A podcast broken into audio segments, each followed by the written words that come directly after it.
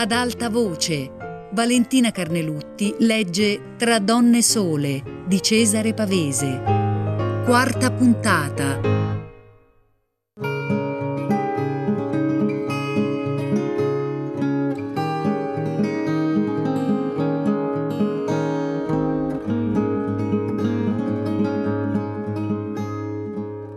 In uno di quei giorni piovigginava, dovetti tornare prima di sera dalle parti della consolata. Cercavo un elettricista e mi faceva un certo effetto rivedere le vecchie botteghe, i grandi portoni nelle viuzze e leggere i nomi delle orfane, di corte d'appello, tre galline, riconoscendo le insegne. Nemmeno i ciottoli delle strade erano cambiati. Non avevo l'ombrello e sotto le strisce strette di cielo in mezzo ai tetti ritrovavo l'odore dei muri. Nessuno lo sa, mi dicevo, che sei tu quella Clelia. Non osavo soffermarmi a mettere il naso nelle vecchie vetrine, ma quando fui per ritornare non mi tenni. Ero in via Santa Chiara e riconobbi l'angolo, le finestre inferriate, il vetro sporco e appannato. Varcai decisa la piccola soglia che scampanellò come allora e passandomi la mano sulla pelliccia me la sentii bagnata. Nell'aria chiusa, gli scaffaletti con le mostre di bottoni, il piccolo banco, l'odore di biancheria erano gli stessi. C'era di nuovo una lampada verde che illuminava il registratore di cassa All'ultimo momento sperai che il negozio fosse stato ceduto, ma la donna magra, dalla faccia ossuta e risentita che si alzò dietro il banco era proprio Gisella. Credo che cambiai colore e mi augurai di essere anch'io così invecchiata. Gisella mi squadrava, sospettosa, con un mezzo sorriso di invito sulla bocca sottile. Era grigia, ma in ordine. Allora mi disse con un tono che un tempo ci avrebbe fatte ridere tutte e due se volevo comprare. Le risposi strizzandole l'occhio. Non mi capì e ricominciava la stessa frase. Io la interruppi con la mano. Possibile, dissi. Dopo la prima contentezza e la sorpresa che non bastarono a darle colore, era uscita dal banco e ci eravamo portate sull'uscio per meglio vederci, discorremmo così, festeggiandoci, e lei mi guardava la pelliccia e le calze con l'occhio intrigato, come fossi sua figlia. Non le dissi tutto quel che avevo fatto e perché ero a Torino. Lasciai che pensasse ciò che voleva – Accennai vagamente che stavo a Roma e che avevo lavoro. Quando eravamo due bambine, Gisella era tenuta stretta stretta, tanto che con me si lagnava di non poter nemmeno andare al cinema, e io allora le dicevo di venirci lo stesso. Mi aveva già chiesto se m'ero sposata, e alla mia alzata di spalle impaziente aveva fatto un sospiro, non so se per me o su se stessa. Sono vedova, mi disse. Giulio è morto. Giulio era il figlio della merciaia, la prozia che aveva allevato nel negozietto Gisella rimasta orfana, e già ai miei tempi si sapeva che voleva farsene una nuora. Giulio era un tisico ragazzo, lungo lungo, che portava un mantello invece del soprabito o del maglione, e d'inverno andava sempre a sedersi sui gradini del Duomo per prendere il sole. Gisella non parlava mai di Giulio. Era la sola a non voler credere che la vecchia la teneva in casa per farle sposare quel malato, e diceva che non era malato. Gisella allora era svelta, giudiziosa, in casa sovente ce la portavano a esempio. E Carlotta, le dissi, che fa, balla sempre? Ma Gisella parlava ormai del negozio e mi fece la solita lagna. Era felice di avermi e potersi sfogare. Mi colpì il tono astioso con cui disse che Carlotta aveva fatto la sua strada. Era stata ballerina in Germania durante la guerra, più nessuno l'aveva vista. Tornò a parlare del negozio, del salasso che era stata la morte di Giulio, in sanatorio sulle spese fino a tre anni fa, della morte della vecchia e dei tempi cattivi prima ancora della guerra. Le figlie, ne aveva due, Rosa e Lina, una tossiva, era anemica, l'altra no. Quindici anni tutte e due studiavano, erano un grosso guaio, la vita costava e il negozio non rendeva più come ai tempi di una volta. Ma state bene, avete sempre quell'alloggio? Miserie, mi disse, più nessuno pagava l'affitto. Lei adesso li aveva sfrattati e affittava a un atelier di ragazze. Rende di più, noi ci siamo ristrette, viviamo di sopra. Alzai la testa, rividi le due stanze in alto, la scaletta, la piccola cucina. Ai tempi della vecchia salire quella scala era un rischio. La vecchia era sempre di mezzo, chiamava lei Gisella, le diceva di non uscire sulla strada. Mi colpì che adesso Gisella si comportava come la vecchia padrona, sospirava, socchiudeva gli occhi. Anche il sorriso risentito che gettava alla mia pelliccia e alle calze aveva un'ombra di quell'astio con cui la vecchia giudicava noi altre. Chiamo le figlie. Avrei voluto andarmene. Quello era tutto il mio passato, insopportabile, eppure così diverso, così morto. M'ero detta tante volte in quegli anni e poi più avanti, ripensandoci, che lo scopo della mia vita era proprio di riuscire, di diventare qualcuna, per tornare un giorno in quelle viuzze dove ero stata bambina e godermi il calore, lo stupore, l'ammirazione di quei visi familiari, di quella piccola gente. E c'ero riuscita, tornavo. E le facce, la piccola gente erano tutti scomparsi. Carlotta era andata, e il lungo, Giulio, la Pia, le vecchie. Anche Guido era andato. Chi restava, come Gisella, non le importava più di noi né di allora. Maurizio dice sempre che le cose si ottengono, ma quando non servono più. Rosa non c'era, era andata dai vicini, ma la Lina, quella sana, corse giù dalla scaletta, saltò nel negozio, si fermò guardinga e contegnosa fuori del cono di luce. Era vestita di flanella, non male, e ben sviluppata. Gisella parlava di farmi il caffè, di portarmi sopra. Io le dissi che era meglio se non lasciavamo il negozio. Infatti il sonaglio squillò, entrò un cliente. Eh già, disse Gisella quando la porta si fu richiusa. Eravamo ragazze che si lavorava allora. Altri tempi. La zia sapeva comandare. Guardava Lina con una smorfia di piacere. Era evidente che s'era scelta la parte della madre che si ammazza di lavoro e non permette alle figlie di sporcarsi le mani. Nemmeno il caffè lasciò fare alla Lina. Corse lei di sopra e lo mise su.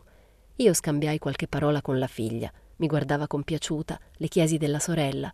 Entrò una donna scampanellando e da sopra Gisella gridò Vengo subito. Avevo detto decisa che ero a Torino di passaggio, che ripartivo l'indomani, non volevo servitù, ma Gisella non insistette. Mise ancora il discorso sulla vecchia, me ne fece chiacchierare davanti alla figlia, di come la vecchia comandava e dava consigli anche alle ragazze degli altri. Succede così sempre. Con la scusa di allevarla, di darle una casa e un marito, la vecchia aveva fatto di Gisella un'altra se stessa e lei adesso lavorava sulle figlie. Pensavo a mia madre se era stata così se è mai possibile vivere con qualcuno e comandarlo senza lasciargli il segno. Io dalla mamma ero scappata in tempo. O oh no? La mamma borbottava sempre che un uomo, un marito, era un povero affare, che i maschi non sono cattivi ma scemi, ed ecco che l'avevo ubbidita anch'io. Persino la mia ambizione, la smania di far da sola, di bastarmi, non veniva da lei. Prima che me ne andassi, la Lina chiacchierò, come succede, di qualche sua compagna di scuola e trovò il tempo di dirne male, di chiedersi dove le famiglie trovassero i mezzi per mandarcele. Io cercavo di ricordarmi com'ero a quell'età, che cosa avrei detto in un caso come questo. Ma io a scuola non ero andata, io non prendevo il caffè con la mamma. Ero certa che fra poco, alle mie spalle, Lina avrebbe parlato di me con sua madre come parlava delle compagne di scuola.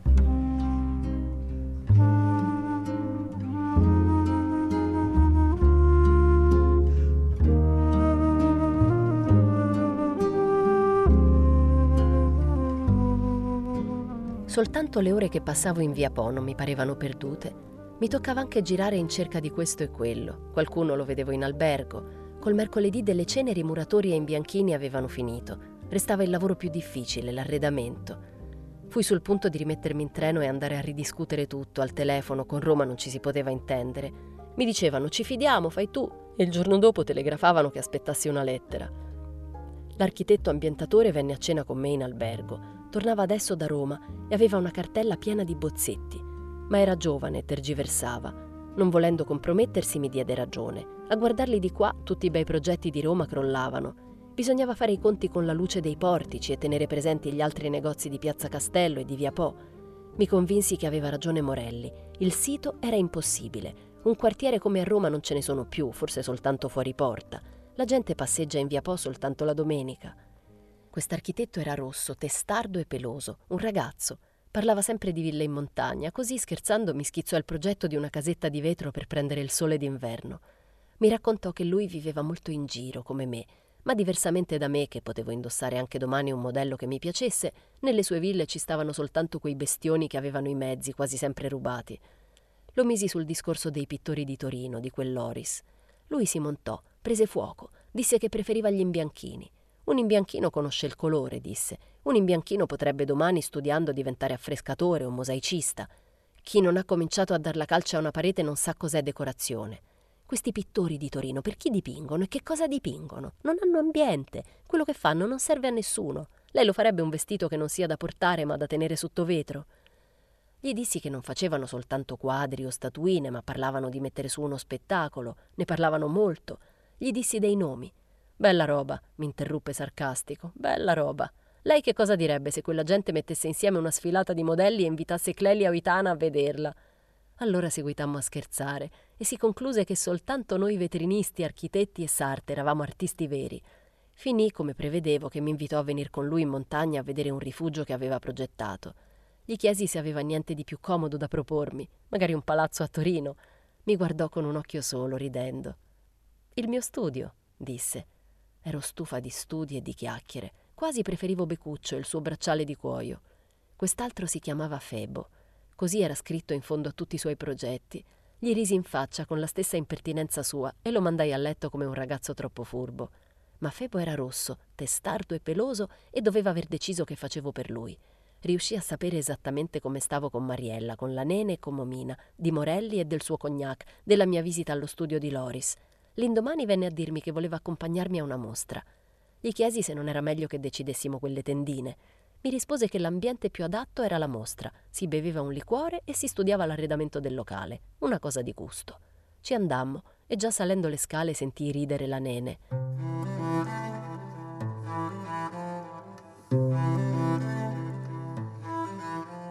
Quelle sale erano un misto di montagna e di bar novecento. Ci servivano certe ragazze in grembiale a quadretti, Siccome anche le poltrone e le maioliche facevano mostra, ci si stava a disagio, ci si sentiva come esposti in una vetrina. Febo non disse se ci aveva avuto mano anche lui. Alle pareti si vedevano quadri e statuine, non le guardai. Guardai la nene, che nel solito abituccio rideva, rideva, buttata su una poltrona, divincolando le gambe, e da dietro un cameriere in nero le accendeva la sigaretta. C'era Momina e altre donne e ragazze. C'era un vecchietto con la barba da cinese che seduto davanti alla nene le schizzava il ritratto. Alle porte della sala gente faceva capolino, pochi, il pubblico che guardava gli artisti. Ma la nene s'accorse presto di me e venne a chiedermi se avevo già visto i suoi lavori. Era allegra, eccitata, mi soffiò il fumo in faccia. Davvero le grosse labbra e la frangetta ne facevano una bambina. Mi portò davanti alle sue statue, dei piccoli nudi sformati che parevano di fango. Li guardai piegando il capo da una parte. Pensai, non lo dissi, che dal ventre della nene potevano ben nascere figli così. Nene guardava me avidamente, a bocca aperta, come se fossi un bel giovane. Io aspettavo che qualcuno parlasse, piegai il capo dall'altra parte. Febo, abbracciandoci tutte e due alla vita, disse Qui siamo in cielo o sottoterra. Ci voleva una piccola donna come te, Nene, per mostrarci queste cose terribili. Nacque una discussione, cui prese parte anche Momina. Non ci badai, sono avvezza ai pittori. Guardavo la faccia della nene che seguiva accigliandosi o trasalendo le parole degli altri, come se tutto dipendesse da loro. Aveva davvero perduta la baldanza o anche questa era la sua parte? Il più incredibile di tutti era Febo. Soltanto l'altro giorno diceva Forca della nene e dei suoi. Parlavano di lei con buon umore e lei faceva la bambina, la confusa. Già prima quel gesto di mostrarmi le statuine mi aveva seccata. Non poteva lasciare che le vedessi da me. Ma la nene coltivava una fama di ragazza maleducata e impulsiva. Forse aveva ragione. Qui manca soltanto Mariella, pensai. Che cosa direbbe Becuccio di queste matte? All'idea di Becuccio mi scappò da ridere. Febo mi si voltò improvvisamente con buon umore, mi venne vicino e bisbigliò sulla guancia. Lei, Cleli, è un tesoro. Lei li fa meglio i bambini, scommetto. Credevo dicesse sul serio prima, gli risposi. La più sincera qui dentro è ancora la nene. Quest'arte viscerale mi ha messo appetito, bisbigliò lui. Ce le facciamo due salsicce?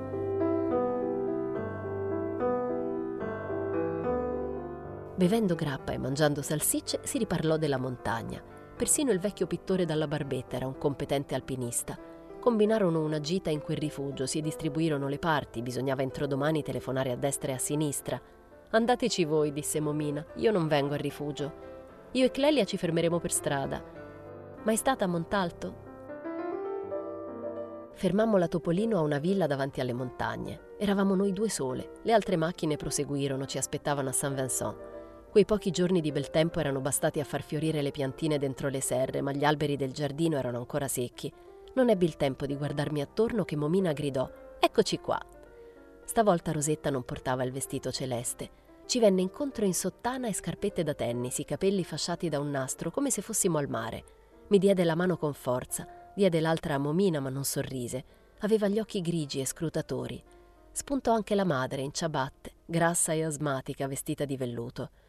Rosetta, gridò Momina, puoi tornare, non ci sono più balli a Torino. Le informò degli amici, della gita, della comitiva. Mi stupì che Rosetta accettasse il tono scherzoso e parlasse come lei disinvolta. Mi chiesi se proprio l'avevo vista su quella barella. Quanti giorni fa? Quindici, venti? Ma forse Momina chiacchierava così per aiutarla, per levare lei e noi d'imbarazzo. Dovevano conoscersi bene. Chi aveva gli occhi spaventati e acquosi, poveretta, era la madre, che davanti a Momina si agitava e guardava me con apprensione. Era così donnetta che si lagnò della vita in campagna, del disagio di stare fuori stagione nella villa. Ma Rosetta e Momina non le incoraggiarono. Finì che Momina le rise in faccia. Quel cattivo papà, esclamò, condannarvi così alla prigione. Bisogna evadere, Rosetta, d'accordo? Io ci sto, disse Rosetta a mezza voce. La madre temeva che non fosse ben fatto. Non hai gli sci, non hai niente, disse. Papà non sa. Chi parla di sci? disse Momina. Che ci vadano quei matti, noi ce ne andiamo a San Vincent, nemmeno Clelia è venuta per sciare. Ma prima la madre volle darci il tè, preparare dei termos, equipaggiarci. Rosetta era già corsa a vestirsi senza perdere tempo. Rimaste noi con la madre, Momina mormorò sul gradino: Come sta? La madre si voltò col pugno sulla guancia.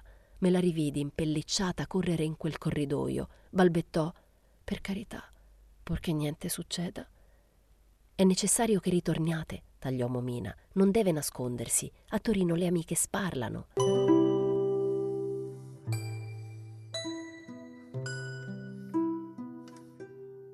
Arrivammo a San Vincent, sempre correndo fra le montagne. Anche qui c'era il sole sulla neve e non molte piante. Mi stupì il numero delle macchine nel parcheggio del casino. Non c'è mai stata? mi chiese Rosetta sulla spalla.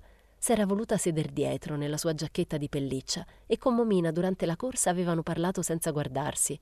È comodo, dissi, a tre ore di macchina. Lei gioca? Non credo alla fortuna. Che altro c'è nella vita? disse Momina rallentando. La gente sogna l'automobile per venire a guadagnarsi l'automobile che poi le serve per tornarci. Questo è il mondo. Parlò con un tono definitivo che mi parve di canzonatura, ma non risero né l'una né l'altra. Scendemmo. I nostri amici per fortuna s'erano da un pezzo dispersi nelle sale da gioco e fu possibile sederci al bar noi tre sole. Era pieno di gente, faceva un caldo da serra. Rosetta prese l'aranciata e se la sorbiva cheta guardandoci. I suoi occhi grigi e infossati ridevano poco Sembrava una ragazza tranquilla e sportiva, con quello sweater giallo e i calzettoni arrotolati. Chiese chi c'era con noi oltre a Peggy e alle ragazze. Il discorso voltò sulle amiche, sugli ultimi fatti di Torino. Momina disse a un certo punto che la recita era in alto mare. Stava fumando, socchiudeva gli occhi nel fumo. Perché? chiese freddamente Rosetta. Non vogliono farti uno sgarbo, accennò Momina. Sai, il dramma finisce male. Sciocchezze, tagliò Rosetta. Che c'entra? Sai chi difende il vecchio dramma? disse l'altra. Mariella. Mariella ci tiene alla recita e non ci vede nessuna allusione. Dice che a te non importa. Rosetta mi diede una rapida occhiata. Io dissi alzandomi: Scusate, cerco la toeletta. Tutte e due mi guardarono, Momina con la faccia divertita. Mi restò l'impressione di aver detta una cosa di quelle che non si dicono. Mentre giravo nei corridoi per calmarmi, mi ripetevo: Brutta stupida, così impari a voler essere un'altra. Credo che fossi anche arrossita. Mi fermai davanti a uno specchio e intravidi Febo che usciva da una saletta da gioco. Non mi voltai finché non fu rientrato. Tornata dissi: Scusate. E Rosetta con quegli occhi fermi: Ma lei può restare, non ci dà nessuna noia. Non mi vergogno di quello che ho fatto. Momina disse: Tu che hai visto Rosetta quella notte, dici com'è stato. Non l'avranno spogliata i camerieri, spero. Rosetta fece una smorfia, come cercando di ridere.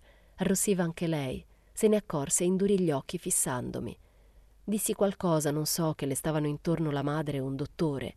No, no, com'era Rosetta, disse Momina con accanimento, l'effetto che faceva a un'estranea. Allora tu eri un'estranea. Se era brutta, stravolta, se era un'altra, come siamo da morte. In fondo lei non voleva sapere altro. Dovevano conoscersi bene per parlarsi così. Rosetta mi guardava dal fondo degli occhi, attenta. Dissi che era stato soltanto un attimo, ma mi era parsa gonfia in faccia, vestita da sera di celeste e non aveva le scarpe. Di questo ero certa. Tanto era in ordine e poco stravolta dissi che avevo guardato sotto la barella se gocciava sangue. Pareva una disgrazia, una comune disgrazia. In fondo chi è svenuto è come uno che dorme. Rosetta respirò forte, non cercò di sorridere. Momina disse: A che ora avevi preso il sonnifero? Ma Rosetta non rispose a questo. Si scrollò le spalle, guardò in giro e poi chiese a voce bassa, esitando: Davvero ha creduto che mi fossi sparato? Se proprio ci tenevi, disse Momina, era meglio spararsi. Ti è andata male? Rosetta mi guardava intimidita dal fondo degli occhi. Mi parve un'altra in quel momento e bisbigliò. Dopo si sta peggio che prima. È questo che spaventa.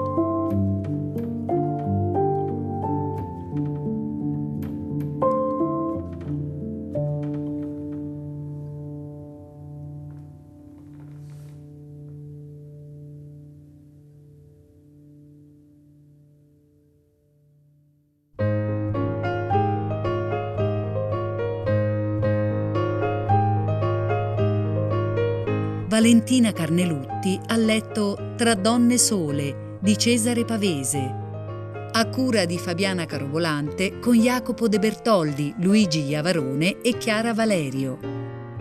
Tutte le puntate su Rai Play Radio. Ad alta voce è un programma Rai Radio 3.